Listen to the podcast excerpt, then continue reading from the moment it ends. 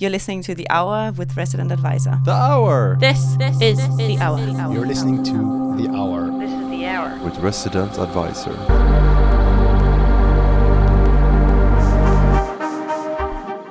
Hi, I'm Martha, producer of The Hour, RA's blend of documentaries, discussion, interviews, and lots of other things besides. This month, I'm here to bring you two stories. One from the US, as Kerri Chandler hits the streets of New York, giving us a tour of the city and showing us the spots that have been vital to his career and influenced his recent DJ Kicks mix. And one from the UK, as London DJ Moxie sets out to explore the ways in which DJs organise their music. You're listening to The Hour from Resident Advisor. Hello and welcome along. It's Moxie here. I'm a DJ based in London, and some of you might know me from my radio show on NTS, or the club night and label I run called On Loop. Generally speaking, I'm someone who's fairly organised, but when it comes to staying on top of my music downloads, preparing for radio, and my weekend gigs, I find it overwhelming to remember everything I've downloaded and then where and how to organise it. I'm also someone who's a bit dyslexic, and visual pointers for me have always been key. This is something else I find really fascinating in the music industry. As a lot of my mates who are still on vinyl stay that way because, for example, they can't ever remember the name of a record. But if you ask them to describe the sleeve, they could tell you in exact detail. Originally, I started with records, then moved on to Serato, and now I'm on Rekordbox. I've tried a bunch of ways to organise my music, but still, I feel like maybe there are other ways I could be doing it better. So, for the next 30 minutes, I catch up with some of my DJ friends, including Avalon Emerson, B Traits, Erol Alkan, and Bicep, who we kick off with first. It was actually Matt and Andy from Bicep who got me thinking about doing this podcast, as they were the ones giving me a bunch of tips a few years back when I was starting to make the move onto Rekordbox. I'm with Bicep now. I'm in their studio that they've just moved into.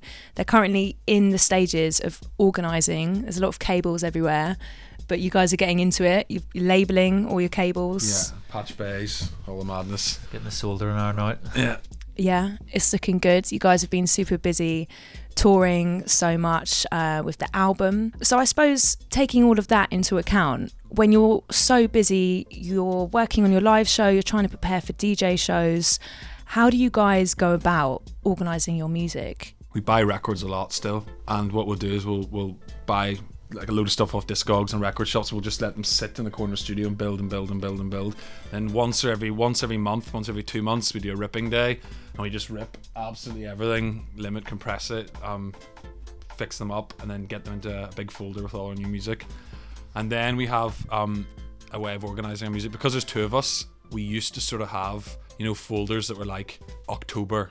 But it was a total mess, and you could someone would put in a load of techno tracks, and you'd see something, and it'd be like you know 15 minutes into your set and Andy'd be playing disco and then I'd accidentally play a techno promo and be like, wow, fuck, fuck, fuck. so um, we're now a lot more organised in the sense that we, we, we, we kind of like do it based on the kind of feeling of the music. I remember you mentioning before. Um, you, you might have like a Robert Johnson folder Yeah, or a yeah, yeah. panorama So bar folder I mean specifically. Kind of feelings and themes. And that the Robert Johnson folder isn't actually for Robert Johnson. It's more what we think of when we think of Robert Johnson. that, So you think of this sort of like 10 minute, sort of like really like emotive, sort of like, you know, kind of Gerd Janson tracks and kind of can go on and, you know, really nice, sort of like when the sun's coming up. And so that will we put that into like a Robert Johnson folder, but it might also go into our like warm up synth folder. so it's like kind of way of like, it, it to us it seems really organized. So you guys obviously you share everything, but how how are you doing that? Do you have a, a linked Dropbox folder? Do you do it via iTunes? If you're constantly putting stuff back and forth. Everything goes onto this computer, our studio computer, and from that we've got we put everything in Rekordbox and then we sync it to USBs. So all the folders, basically we have it all in iTunes. And that's where we put all our playlists, and then from that we sync certain folders to our USBs for certain nights. By the way, There are probably about 15 of our USBs floating around the UK at the minute. How many? How many have you lost? oh, like I mean, it's one a month, two or th- one or two a month. But we also like the album. Like, so oh. many of the album demos were lost a year oh, before the album. I, lo- I lost the whole album with oh, in Panorama Bar. I just didn't even mention it. it's oh like we, we, we, we, with the album stuff, we don't label it anything to do with bicep. We give them like weird names. I, Yeah. had, I had the Ableton files on that USB. I just didn't even think about it. Oh god, have you had that before going and playing a set? Because I remember Fort Romeau telling me a story how uh, he has the same the same stick, but he'll have six of them and he'll carry them around Yeah, yeah, the so same we like we- with we- we him because he's that. dropped them on the floor like through a crack in the floor just before he's about to go we, on. we even have the Rekordbox, our, our whole Rekordbox, taken offline in a zip folder available on Dropbox. So if we did f- lose them all on tour, we could just go and buy USB and quickly get them. Like I mean, that last tour we in in Korea, we only had one USB left By the end, by the end. like and it was like and we weren't even DJing that much. You're mostly playing live.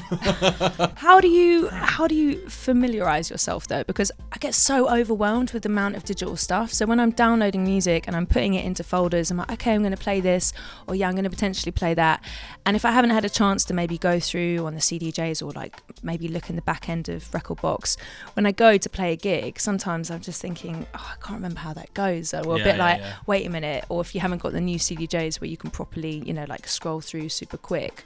Like, do you ever think, oh, maybe I'm not going to play that actually because I haven't had time to, to get used to it? Sometimes, like Yeah. I'll listen through tracks when Matt's playing one, so I'll have it. You know, I'll have four CD decks, and one will be playing the tune. I want to know how it ends. I'll be like, Yeah. okay, this ends in beats. What's that end like? And Yeah, so a lot of ti a lot of times we kind of take little parts. So I'll take like four tunes that I kind of know. And, or or I've added in that week, and then Matt will take the new ones he, he's done, or he'll advise me. He'll be like, "Oh no, this one ends in beats, so this one ends in like you're not gonna mix that one into that. That's not gonna work." yeah. I suppose it is. It's definitely handy having two because, in that sense, two two people DJing is very difficult to get.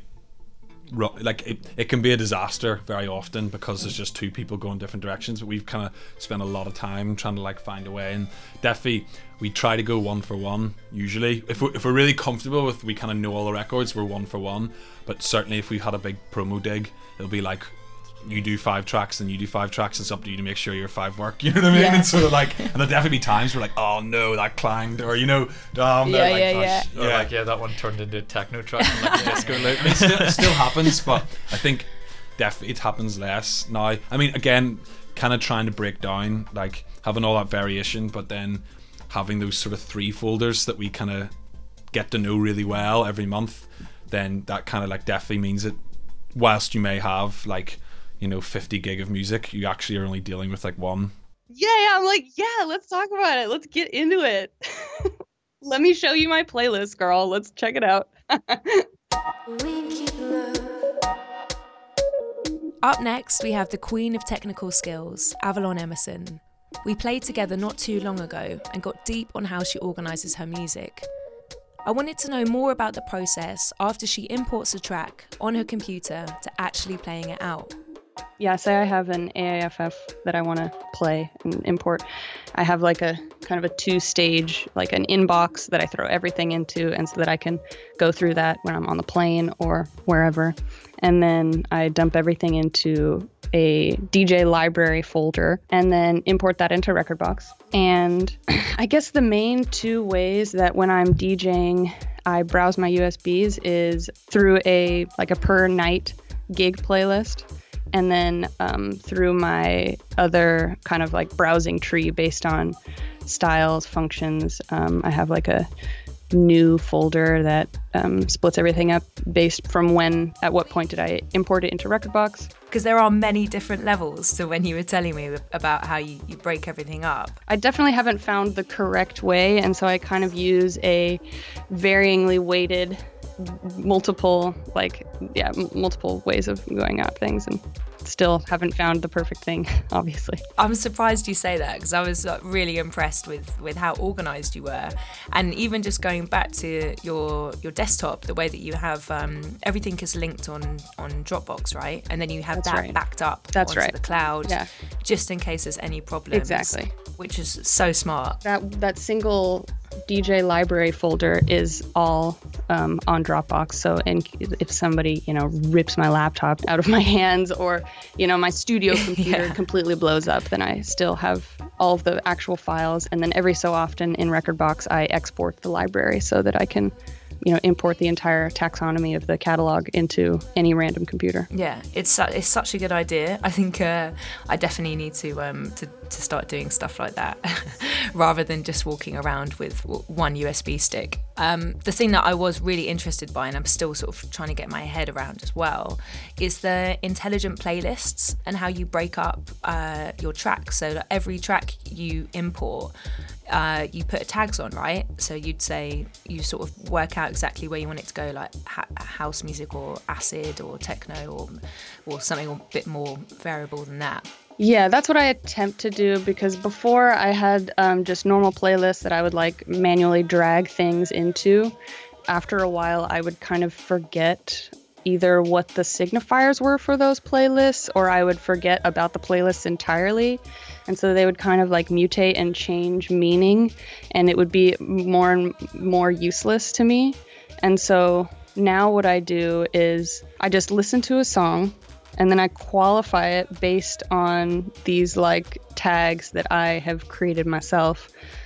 And a song can be multiple of these tags and they're not like mutually exclusive. So like something can be breaky and acidy and techno. And based on all these things that I am tagging with, then there are intelligent playlists that are different uh, combinations of all of those tags. Um, and then basically, it's just really easy for me. It's like a low uh, cost of energy when I can like import something and then be like, is this a techno song? Is this a breaky song? Is this an acid song? And so I just click and like tag it based on what it is to me, and then um, and then it flies into the intelligent playlists. The new uh, Mark II SD XDJs and the new CDJs, they have uh, these like tag filtering things too, which is really cool. And they basically you can create these intelligent playlists like kind of what I create, but on the fly. Check a bunch of check marks based on your Rekordbox my tags, that thing, and then it'll filter out everything that you Okay. have you're setting up a bunch of like boolean uh, rules essentially like logic rules and then everything that fits those rules will show up in your thing so that's pretty cool on the brand on the super new ones This is what I mean, Avalon. You're you're so tech. you know so many different levels. i just really love machines and i think that these this technology it's like these cdjs are so expensive it's like they must be doing some shit or sorry for cursing but like they must be doing some valuable stuff like might as well learn what it is You use the CDJs like they're an instrument. You know the way that I was watching you when you were doing it, looping stuff up, dropping it on the beat, bringing things in and out. I used to make so many edits, and I still do, but you can kind of do all of that stuff on CDJs now. And yeah, just be m- more precise about what you want to do with the parts of the song that you want. And yeah, setting up uh, hot cues with different portions of the song. And um, yeah, you can, yeah, you kind of, ca- it's cheesy. To, I feel like people have been using that dumb catchphrase of like, you can make a re, you can remix your tracks live with this new DJ gear. Like you kind of can now, actually. And yeah, it's fun. It's fun to do. So I, I do like that doing that.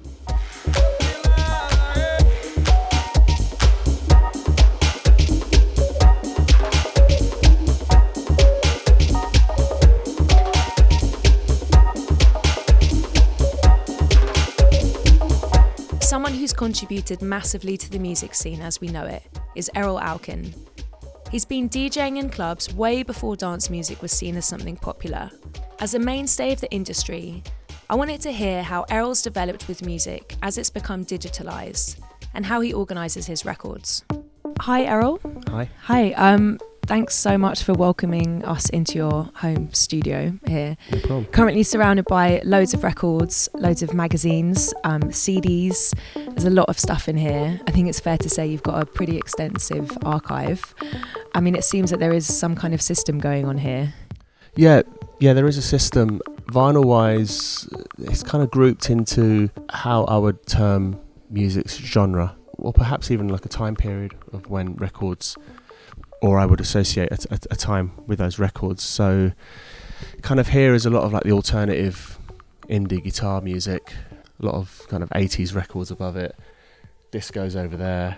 Um, there's a lot of kind of unofficial re-edit style 12s all kind of grouped together from a particular era, but there is also a similar type of record from a different era over there. So I, I, I know where everything is. If I was to kind of tell or ask someone to find something for me, I could probably give them pretty basic instructions, and they might be able to find them themselves as well. So it's not it's not chaotic. There is a kind of order to it.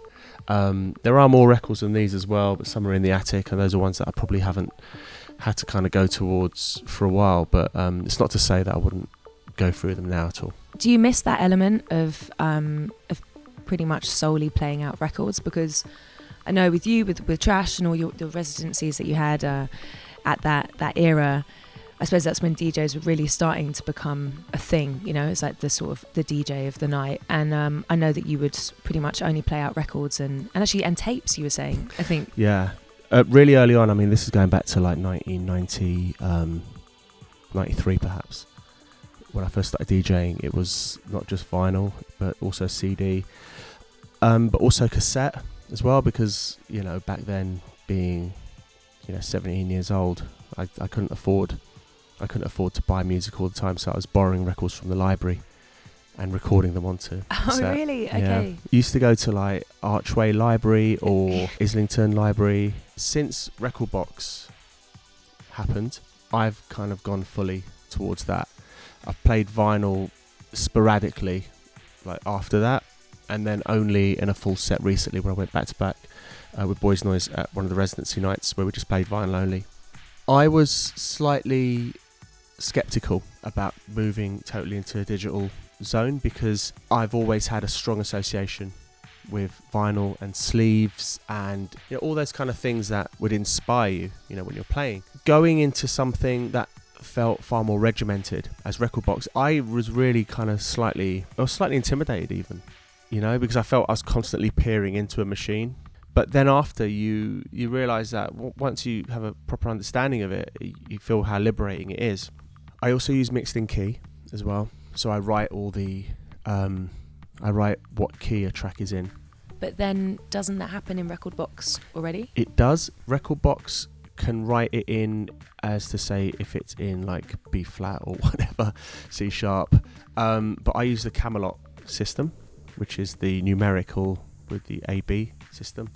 Um, uh, so I write all that information in with mixed in key. Then from there, uh, I kind of go through it twice again, listen back to those records just to make sure I'm not liking something for the wrong reasons, and then bring that into Rekordbox. And then usually there'll be like a crate, which will be the most like the latest records that are coming into my system. But from there, it then gets siphoned off into specific genres or however I would view a, a, a record genre wise. That's my kind of intuitive sense as to what I'd be looking for. The one thing I love um, when I'm DJing is is when you kind of feel that what I could do with right now is this type of record, and then you can go into that folder and then automatically arrange it by key as well, because I know I'll be playing in, you know, the key of E or something like that, and then I can then find another record, which, if you can make that mix work, will create a great moment on the floor, you know. So there's all those elements as well. And in terms of the visual element of, of record sleeves and and being able to identify, you know, each record as soon as you see it, is that something that you've tried to pull over into Rekordbox? Is the artwork, you know, a lot of people import the artwork so that when they're skipping through, it makes it less overwhelming. Is that something that you've you've thought about writing notes to yourself as well? Yeah, I um at first I really thought the artwork would be a really big deal to have that inside of Rekordbox, but it, it, it doesn't mean anything to me inside of Rekordbox that much. Um, outside of it, I'm still you know a huge fan of the whole culture of music and artwork and everything that goes with it. But I think now I'm kind of you know I kind of probably have more of an attachment with the music, uh, just broken down to its title and knowing what the music sounds like and what it what it evokes and what key it's in and what BPM it's in, that information ahead of the artwork. Um, but that's really come from disciplining myself to listening to a lot of the records that I play, a lot to know them well. Here's BBC Radio 1's B Traits with how she made the move onto Rekordbox from Serato and her unique approach to colour coding. I'm not gonna lie, I really don't miss the laptop. I don't miss having the laptop screen there. Like I'd be staring at a computer screen instead of engaging in the crowd more, and you can kind of see where like certain beats line up, and you would almost rely on the visual aspect rather than your own ears. It was really nice to let go of the screen and kind of just take a step back. Although one thing I will say that I did quite like um, with Serato in terms of, you know, when you just forget about a track, yeah, I cannot remember Yeah. what that track is, but sometimes the I would search function. Yeah, with Rekordbox, you really have to organize you your can shit. be like twiddling that thing forever trying to look for a record yeah that's one of my reoccurring nightmares is is doing that on a cdj and the other track running out yeah, like you're just forever looking for this one track that you can't find like i seriously still have the nightmare at least once a month like i think every dj has it that reoccurring nightmare that like the track's gonna run out and then everyone is just in the audience like what is happening turn the music back on I mean, actually, that did happen to me recently at um, on Boiler Room. My first, my Boiler Room Oh, debut. yeah, of course. I mean, the track didn't run out, but the music cut out, and everyone was just staring at me at, at like, w- like turn it on. Like, it's, what are you doing? Turn it on. Yeah. It was horrendous. Oh God, yeah, I really feel for you in that situation. So, how did you make the move when you were on Serato? You obviously you had a way that you were organizing all your music, and then when you moved it onto Rekordbox, did you do the same format? Did you switch stuff up? I mean, I was doing everything for my radio show as well, like preparing for the show and the mixes and stuff with Serato. Um, and I'd never used Rekordbox before, but I knew that I wanted to to let go of the laptop aspect in a gig scenario. Um, so I kind of moved everything over to Rekordbox at one time. And I think I, I do it quite similarly now, except how I had organized it before in Serato was using the colors. So um, uh, color as an energy level. So if something was like a really high energy track, uh, quite dark, quite heavy, would be bright red. And then um, moving down from there would be like orange and yellow would be really fun records. Um, still pretty fast, still pretty high energy, but um, less uh, banging, let's say. Um, you know, there's like tougher techno, and then there's sort of the lighter music, more musical stuff, and then tho- those would be like pink and purple. And then um, also kind of ranging with BPM, like the the slower stuff would be like light blues and greens. Yeah. Um, I don't do that as much anymore with Rekordbox because, um, like, really, I just I haven't found the time to like Yeah. properly organize it, which I'm hating myself for because I I love being really anal like that and having everything super organized. Um, but now what I do in Rekordbox is I actually use the rating, the star rating function. So instead, it's the same thing. It's just instead of using the colors, I'm just using like either one star for low energy and five star for five energy, rather than being like it's a one star, like that's a shit track or something. It's not. It's that's totally not like it. If it was a shit track, it wouldn't be in Rekordbox yeah, anyway exactly. Yeah. yeah. Because I I go through music every single week for radio, I have numerous folders of every week of tracks of new tracks that I bring in. Having a radio show keeps me so on top of new music. yeah, yeah, yeah, yeah. So um, I've, I've found that's the only way that I kind of need to to like label it. Like even if I'm I'm finding old records, I still bring it in for that week, um, just to kind of know when I had discovered it or whatever. Um, and if I am playing it on the show, then then great. But if, if it's just going in a DJ set, it still goes in for that same week. Um, so in Rekordbox, they're all organized by uh, week. They're also organized like the master. I call them the master folders, which are in Rekordbox already, but they're organized by um, maybe the time of the year. I think quarterly I like to make a brand new house folder, for example, or like a brand new like techno folder and or, or like a brand new like opening DJ set folder, um, so that uh, there's like certain moods that are all together.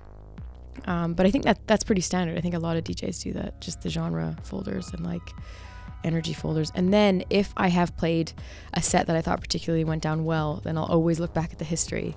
I think that's a really nice function that it stores the history, um, so you can see what kind of went down well, um, and then bring it into its own folder and kind of mark it as like wh- whatever the gig was called. That's that was that star set. Yeah, yeah, yeah, yeah, yeah. No, I do that. or as well. those certain tracks went well together. You're like, oh yes, I need to play this again and remember it. Back to Bicep in their studio. The way that you approach mixing with records and organising, would you say that that transferred into the way that you play digital now? And do you still play records, or do you just find it easier to keep everything organised in digital? Yeah, I think uh, like when we were playing records, I think we'd have like a, we'd definitely have like a start of the night, end of the night. We'd definitely try and organise it. two maybe bags, yeah, remember? we'd, yeah, we, two, had, we, had, we had a beginning bag and an end bag. So it was like. And you do it together. You'd go yeah, through yeah, it all we'd, together. we'd go through our records before we went away on tour. We'd organise all the kind of warmer, deeper, sort of like dreamy stuff at the start, or and we'd have that also split into like a disco-y section and then a more housey section, and then the second bag was usually techno, and it was quite. It was, it was a rough version of where we ended up going. I mean, like that was the Fridays, and by Sundays the Yeah, the it was record just pack. It's a mess, it's a mess. sleeves, yeah. no sleeves. We used to actually bring like twenty empty sleeves Just in every time, yeah. just so we didn't actually leave them on the floor. Yeah, they always get ripped, don't they? Who came up with your system? Was it a very, joint? joint? very slowly was just made better and better. Yeah, I think it's like one of those things is like it's the last thing you want to do is organize your music on a Monday, and it was just we kind of forced ourselves to do it basically because it was becoming we had so much to go through, and we're just like we need to start sectioning it off and actually working out what we're going to play. I think the one, two, and three folders kind of changed it in terms of it meant that you could always you, you felt like you could always dip into some other stuff, but you can always go back to those core three things. I think the one, two, and three one came from doing these all night sets that were um like two Even years. XOYO was- Yeah, XOYO. When you had your residency, uh, yeah, yeah. XOYO, and then also doing we did like a whole tour of like seven hour sets, and like you really like you can really quickly wreck the vibe if you're starting to go kind of too heavy two hours into a night. Like you need to be holding off to like the fourth or fifth hour to like start to light things up, and that required really understanding your whole. Mu- I mean, XOYO was probably one of the best things in terms of like getting to grips with like u- us DJing actually longer because we, we really were, and we, we were we were doing that like an hour about. Actually, sp- actually warranting spending time on the like three hours of warm up. Like we could actually every week it was like, oh, it's your turn to do warm up or my turn, and we'd spend three hours getting like you know the right cool vibe. Yeah, the Stuff that warm-up's we'd so never. important. It's amazing. I love Yeah. it. We never really get to play that though, so it's like it's kind of nice that that gives us a chance to really dig into that area. And play a lot of stuff off the blog that like is just like 100 BPM and you would never play almost anywhere unless it's like an empty room.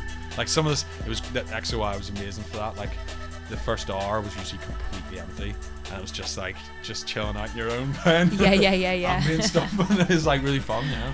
We try and not go above like 115 until like one o'clock. And Yeah. people will be running up going, yeah. And we'd be like, Yeah, if Just wait, Get, if you can just get a crowd wait. going at like you know 110 BPM. It's like you know, You're winning. kinda- Yeah.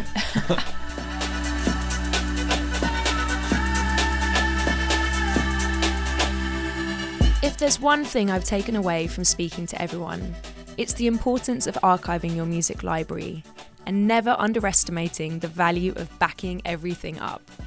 Thank you to Avalon Emerson, Bicep, B Traits, and Erol Alkan for taking the time to speak to me. I hope this has helped you guys as much as it has for me. Here's some final words of wisdom. back up your shit.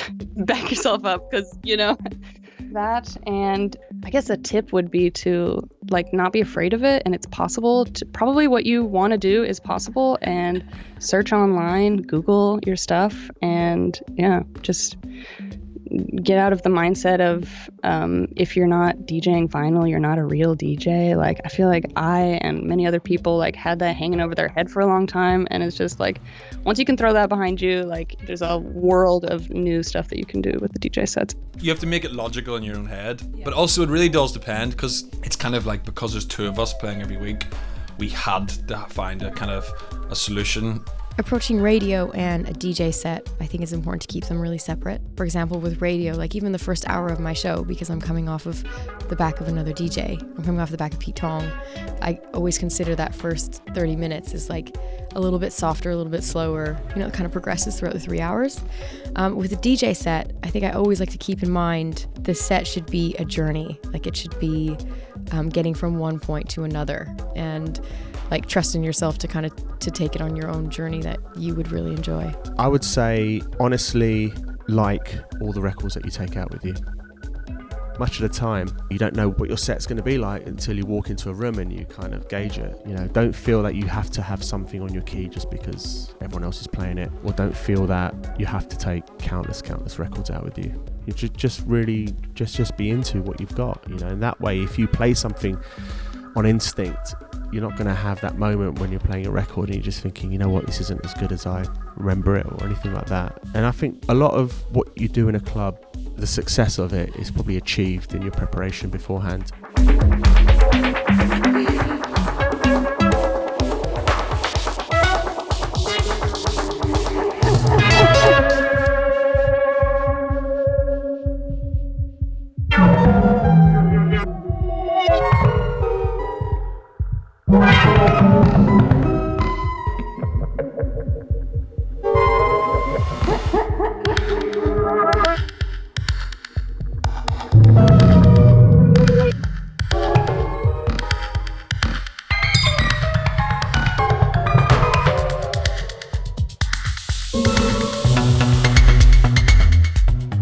Thanks to Moxie and her pals for sharing some insight into the way DJs organise their music libraries.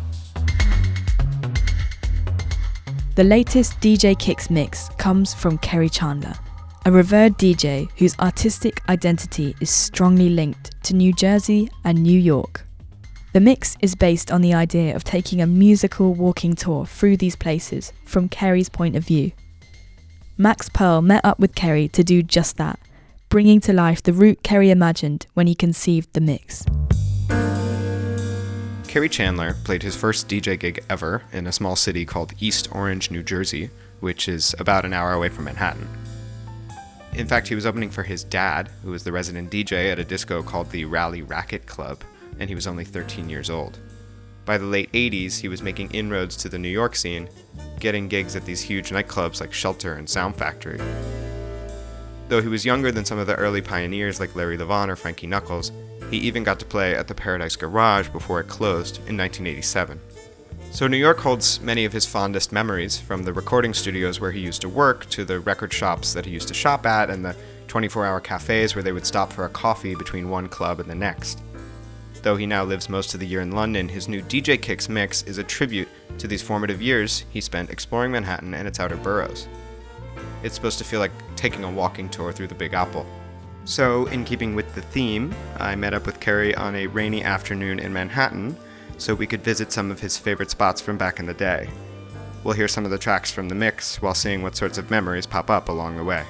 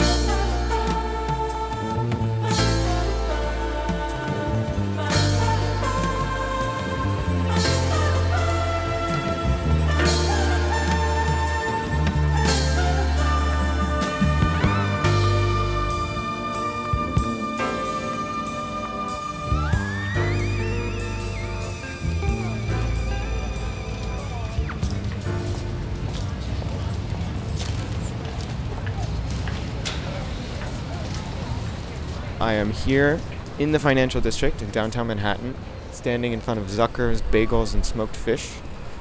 Um, waiting for Kerri Chandler to hop out of a taxi so we can uh, have a bagel, and then he's going to give me a walking tour of his personal Manhattan so we can get a better understanding of the ideas behind this new DJ Kicks mix.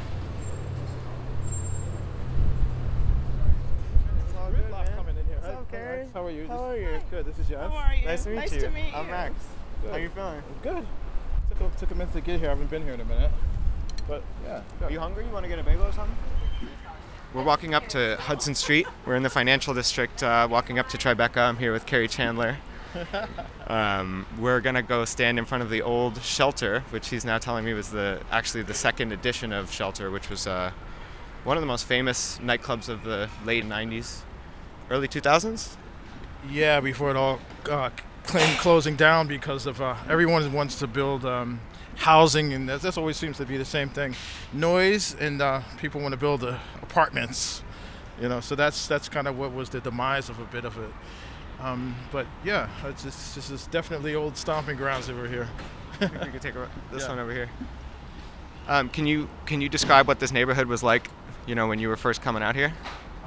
Well, New York was um, what was it? Giuliani. Giuliani kind of cleaned up New York a bit.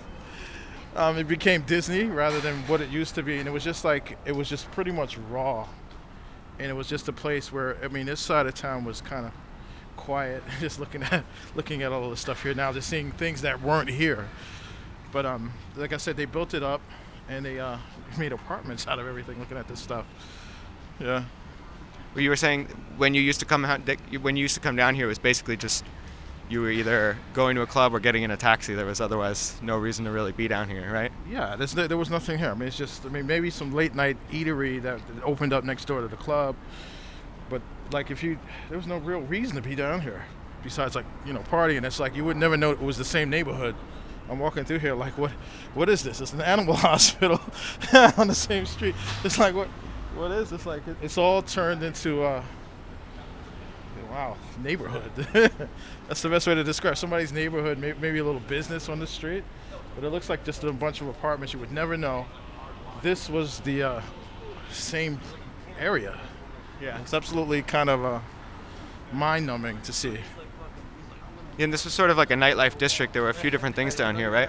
Oh yeah, the whole street pretty much. I mean, it, it was a lot of underground stuff going on in the street, and to see this, it's just like wow. It's like they, they destroyed my entire, my entire like uh, ooh, my, all my twenties are gone now. That's what, that's what this looks like. They just it's like they erased it or something. Like this whole area looks so different. I'm seeing a, like wa- walking down here now. I'm seeing a, a cat, you know, cat, caterpillar uh, land digger. Like they, they're ready to like rip down some more things that were like historic here or something. It's really really strange. So you started DJing when you were like 15, which means you, by the time you were coming down here, were you already playing gigs, or were you just coming to party and listen to music? I mean, I used to I used to lie about my age a lot, coming down here just to see things. But yeah, I've been DJing since I was actually 13. 13. Here, I'll show you something fun. Uh,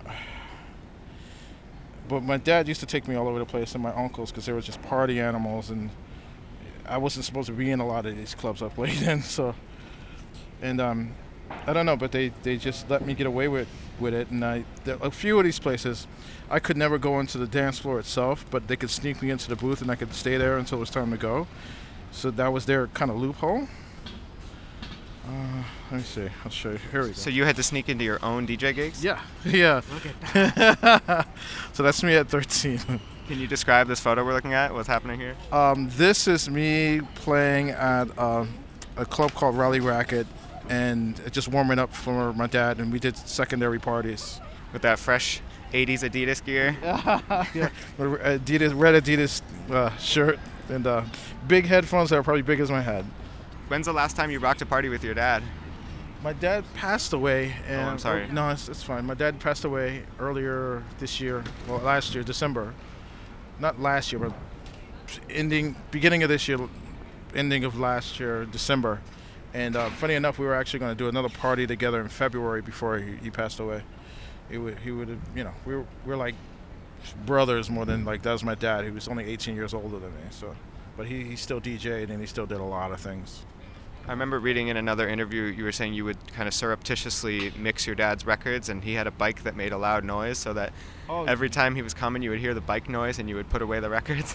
Oh yeah, no, I, I always hear him coming, but he busted me. But thank God he busted me because I had no idea what would have happened if he didn't. That's what started me on the path of actually warming up for him because he was like, "Okay, show me, you know, what you're doing. You you think you're DJing? Get down from there. If you you can DJ, then you know, show me, and I'll bring you to the club with me. And if you're not, I'm going to crucify you." So immediately, you know, I did everything I could, and he just looked like he had tears in his eyes, and he was just like, "You know what? This weekend we're, you're just gonna we're gonna put you on a crate. I'm gonna stand you in front of these records and just hand them to you and see what you do." And I did, and that was it, and I was hooked ever since. You got the keys to the club. Yeah. Yeah, I definitely did. And I always hated my, when my mother came to the club because she came to come and get me, and I used to try to hide. So I'd run around the club and just like, oh God, she's coming. Let me. I want to stay. You know.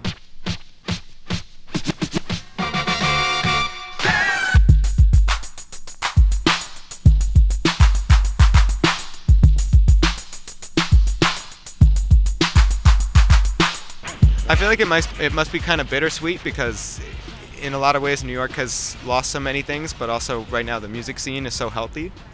Yeah. You know what I mean? No, it is. I mean, in Brooklyn, it definitely blew up again. I'm really surprised and happy. But um, it's it's one of those things where if if you would have told me that that would have been going as long as it did, it would have surprised me anyway. Because we were trying to create something out of nothing to begin with. So I think we're we're coming up on the the old shelter. These buildings are amazing. I mean, you don't Yeah, see I- these. it's- That's that's the reason they took them over and wanted to make apartments out of them because it's just I, I mean honest to God I, I don't even recognize it. The only reason you knew it was the shelter is because you could see the logo like it was a shelter. But that was just later. But if you knew where it was, it was just that that was it. You walk up to it, black doors, and you go in. in. Yeah, it had that nuclear bomb shelter logo, right? Yeah, and that's that's kind of kind of what it is. I'm curious to ask like uh, Merlin, like how he came up with that idea. Maybe that's what it was. Originally, maybe some kind of original bomb shelter or something. I don't know, but but I can definitely tell you that going up there, it's like it looks like nothing. It looks like it was a loading dock. So we're walking up to what once was Shelter, uh, one of New York's most historic nightclubs, and it is now a. Wow, see, this is what I mean. They turned it into an apartment complex.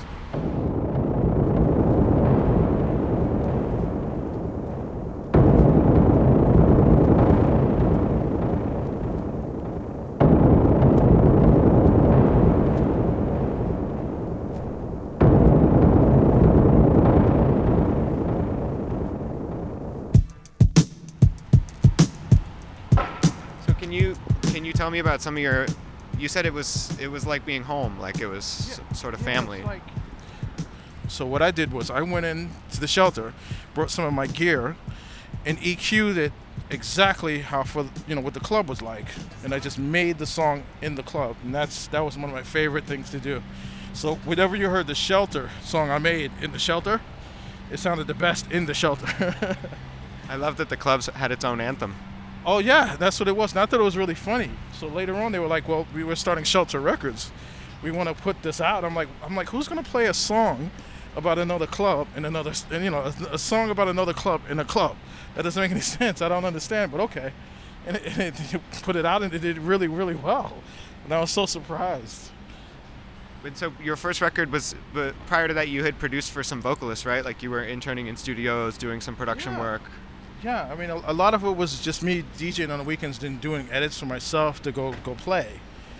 But at that time, I was doing a lot of hip hop stuff, and and uh, my girlfriend at the time, she passed away, and she loved a lot of house music, and I had this thing called Get It Off, which was short for Get It Off My Mind, and I made a lot of the uh, songs and things after my life. After that, I found it so you know I, I could express myself making house music, doing it that way rather than you know anything else. And i just said you know what? If i had to make a song i'm never going to just make a song because of it. Every song i've ever made has a story about my life and life life here.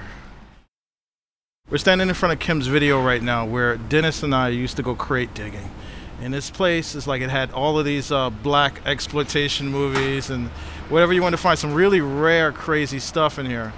And they used to have it so they had these bins I don't know how. I mean, it was thousands of everything in here, records and collectibles, and and this was like our little hangout, hideout kind of thing. We go in, and you can get like we'd back his car up, like right here someplace, and we just go in, and they had records for like a dollar a piece, and we just look at the the really interesting ones and go, oh yeah, I don't know what this is. We don't have this, and just load the car up as much as we could, and you know we were in here like every every time I happen to be home from a, a gig playing and just dig crate digging and just pulling them out and pulling them out and you, you go out with your hands dirty and they, they knew it and they used to have wipes on the on the table so you clean your hands up and you just pack your pack your records and go and they saw us every like every other week at least. And our ritual was to sit here like at, at home once you got the records and just oh yeah that's cool that's cool and just mark all the records off and like stuff like we really loved and things that we could probably sample. And um you know, it, now look- at this, permanently closed. Now, apparently, uh, Dwayne Reed was here at one point too, so it's, it's really, really strange to, to see this. And I just Googled it just to see, and it's been closed for about ten years now. I didn't realize. Wow. Yeah. Can you describe where we are? Like, just give us a little set the scene for us. Well, th- this is kind of one of my old hangouts. I mean, the Red Line. We just, just I can't even begin to tell you the stories of that place. That was one of the places we just ate at and just like you know vegged and figured out where we were going next. Um, there's another hangout around the corner called the Slaughtered Lamb. We used to go in and just just have they have every single beer or or, or, or something on tap special around the corner from here. I almost want to go and just grab one. Um, just this whole street was just, especially in the summer, it's just a place we just like haunt. We just be here all the time. And this is definitely this store. This is kind of, it feels like someone just took away like a part of my family. Like a, anything I could really find that was really crazy, things I've never seen in my life were in this store.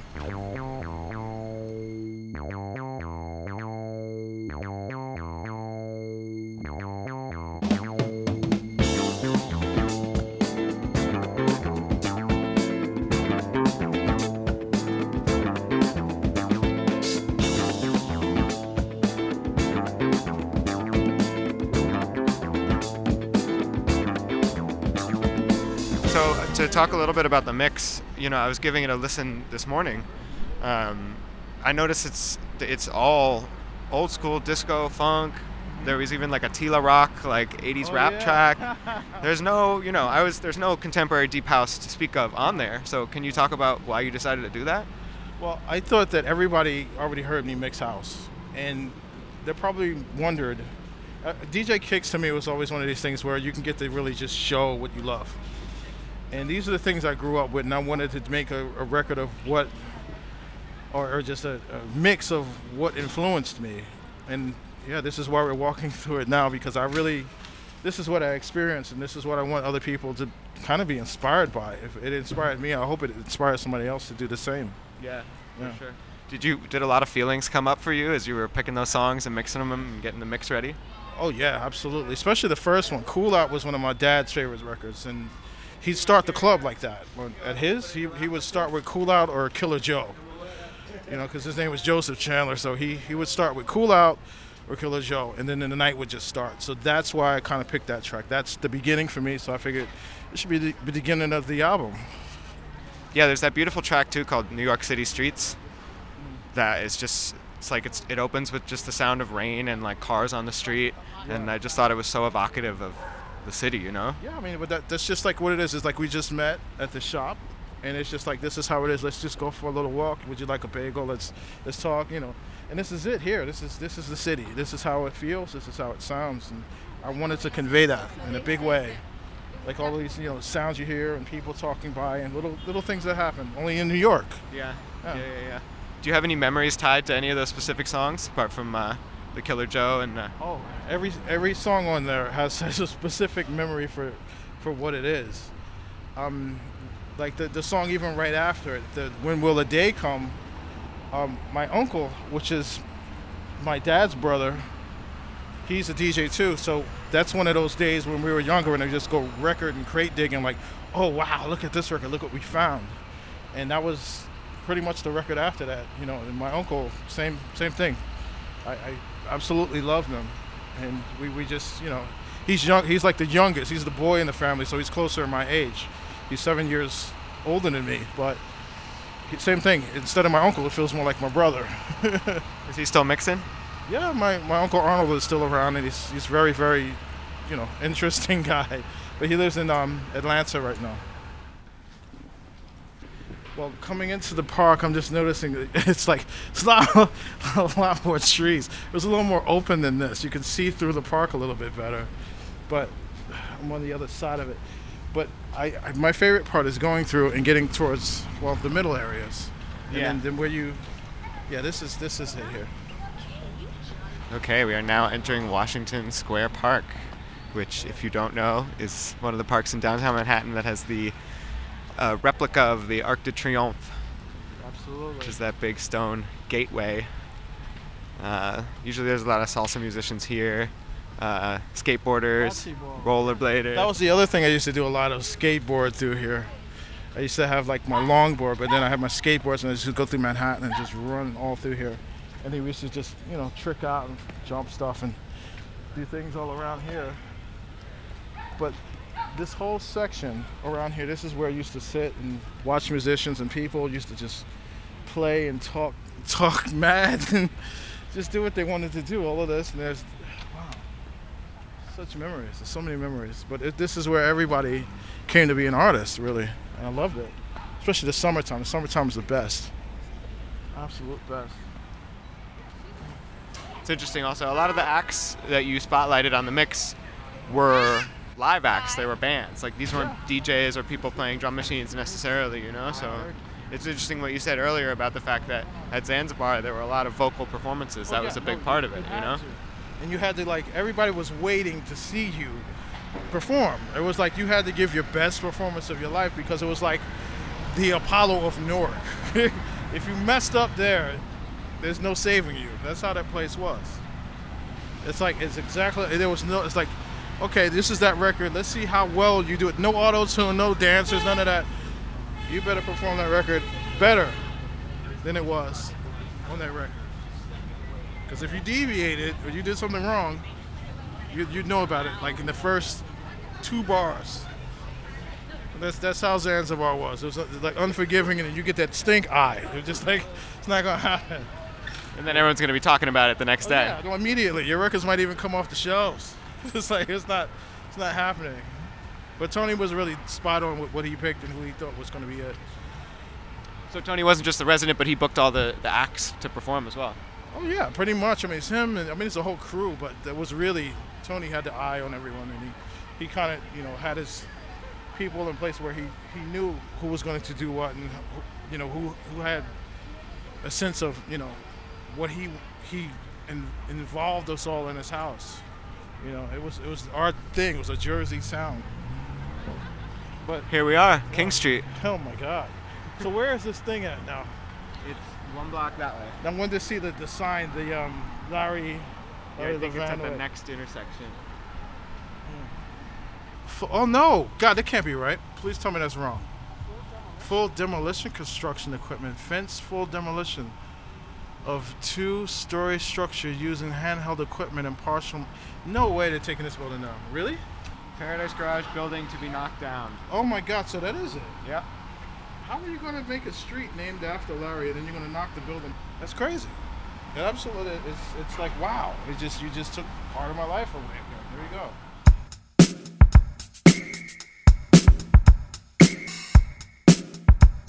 The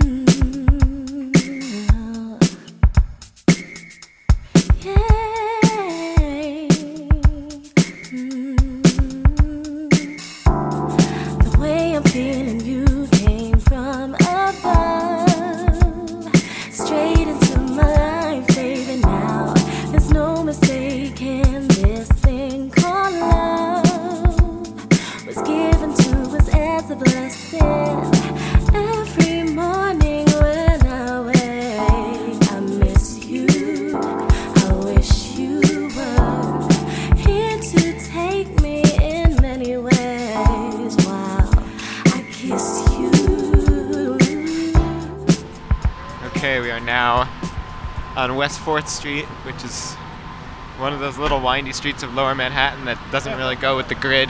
Not at all. Noisy as New York can be. Yeah. A lot of little bars. There we go. Tic tac toe, exotic novelty sex shop. Whatever you need. Okay, so we na- are now entering the Slaughtered Lamb pub, which has an, an illustration of a bloody wolf's head on the facade.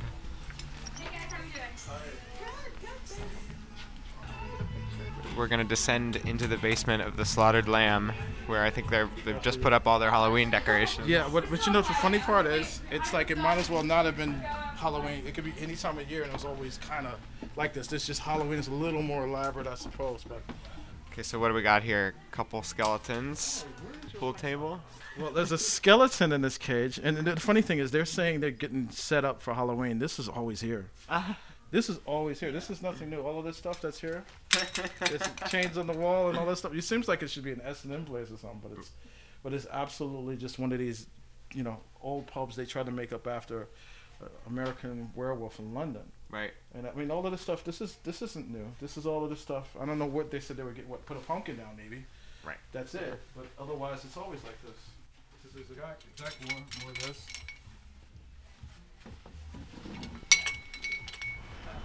I don't know. I, I want to say Slaughtered Lamb was probably one of my favorite places coming down here. Just, I, I don't know. I can't say I like a bit of the dark or the macabre, but it definitely helps with being creative in an atmosphere kind of like that. Because it's very nostalgic for like black and white, everything. was just walking by a, Electric Ladyland, and it, it still blows my mind that that Jimi Hendrix built this studio, but from what I understand, he's never used it. Uh-huh. And where I found that information was out in um, the Jimi Hendrix Museum, the Jimi Hendrix Experience Museum, is when they told me that. I was like, "You kidding me?" I said, "He never used that studio, that the one that's in New York," and they were like, "No, never did." I was like, "Ah, "This studio's incredible." It blows my mind because it's such a, an amazing place. There's, there was one other place called Baby Monster I used to use all the time too. It's vintage, everything, beautiful Neve board, and we used to do all the hip hop stuff in there. It was like so like, why are you using this room to do that? But it was, it was one of these rock rooms. But we thought it'd be really cool because of um, Rick Rubin. He he told us, yeah, that's the one we should use. So we're like, yeah, let's just go do that one.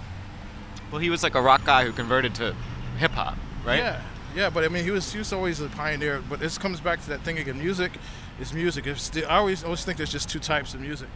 It's good music and it's bad music. You know, at, at all these genres. It's like you enjoy it, yeah. Then, you know, if in case you're just going to hunt for it in a record store, then then why bother with the genre if you know the artist? Right, right, of course.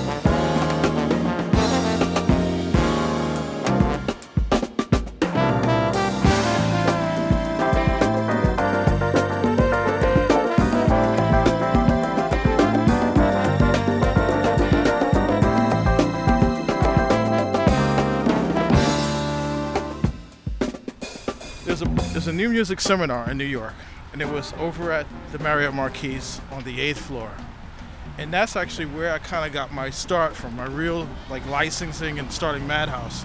I met Mel Medalie at the new music seminar of all places, and I, I just licensed this song called "My My Lover," and I was doing remixes and stuff for Atlantic and RCA, and just getting the rap stuff going with Warner.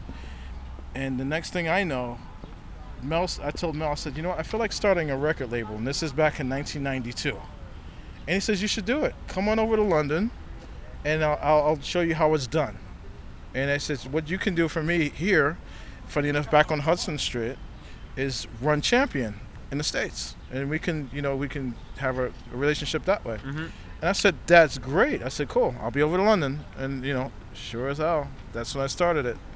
And I went there, came back here, back downtown 161, met Linda. And that, that was it. That's all she wrote. And here we are 25 years later. But the place I wanted to go to, I'm taking you to, that's where I met him, and that's just where we had drinks. The Revolving Bar. All right, all right. Yeah. Right. Yeah, this is um where the new music seminar used to be, back in the '80s, early well early '90s, and every year we used to come, and it was a here we are. This is where we get on. Right.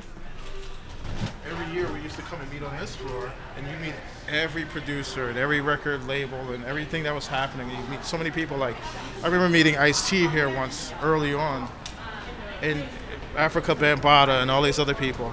And then what happened was it was just it, they would talk about music, and there was different events all over the city and different clubs, and you can go to different studios and watch how they did things. And I'm going to show you where my favorite part of this is, and I hope it's still here. They took it away, and I think they put it back just recently because so many people complain about it. The revolving bar. And what it is is like you go back there and you can see all of New York, like all of all of Times Square. and this thing is set up like a turntable, so you're sitting in it, and you end up on the other side of the room after like maybe five minutes. The whole bar spins.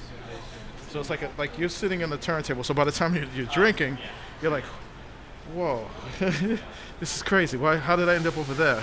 It's slow enough so that you don't really notice it until Yeah, until you've you, like- like, done a 90 degree turn. Yeah, you- you're on the other side of this thing.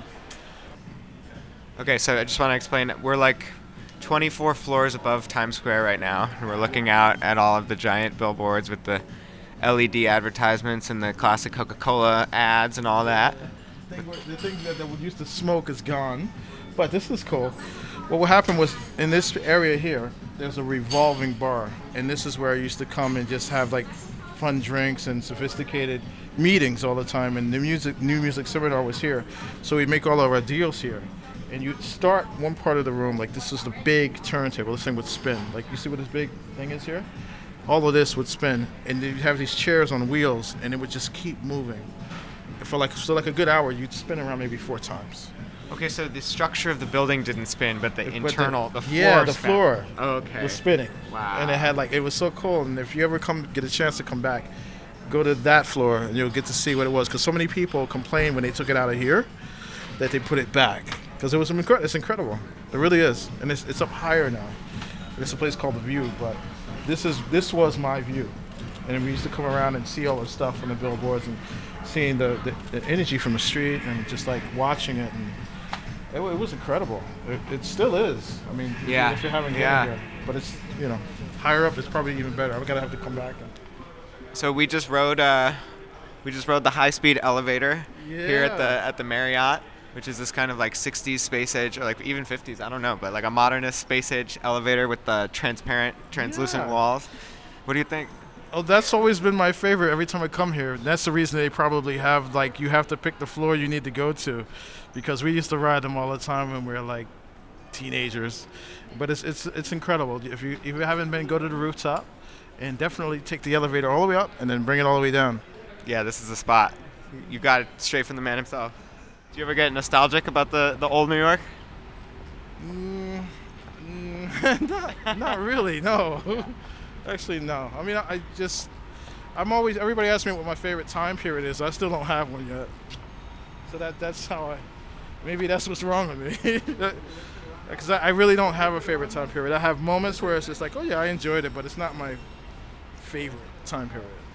Well, I mean, you don't you don't look back on it romantically, you know, because I think a lot of people wear rose-tinted glasses when looking back at the '90s, and they forget all the stuff that we want to forget about, you know. No, no, no, no. no. I never, I never looked at it that way. I was always looking for the next thing. What's going to make it better? And that I never. That's maybe that's my my reason. I'm, I'm so, I'm still so energetic about what I'm trying to do. I've never looked back at it and said, why don't we have that again? I, am like, what? Let's. What's next? You know, to me that's important. You know what's interesting about this mix that you're doing, though? I feel like you're going to expose a lot of people from the younger generation to stuff they've never heard before. That's why I did it. Only, I mean, I'm saying it in one way, like I don't get nostalgic. Yeah.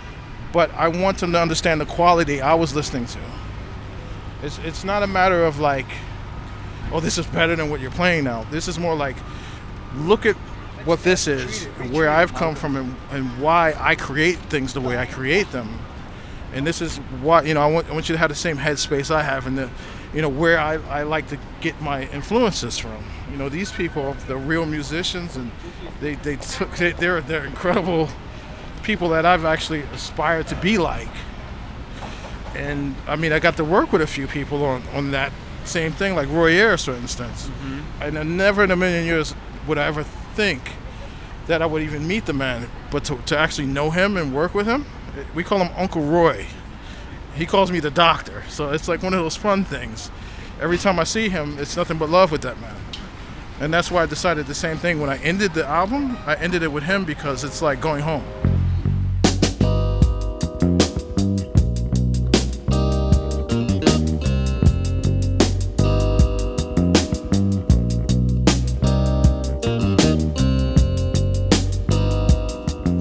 Kerri and Max, and thank you for listening. Next month's edition of The Hour will be our Year in Review podcast, with a group of RA's editorial staff highlighting the year's key stories and their favourite music and artists from 2017.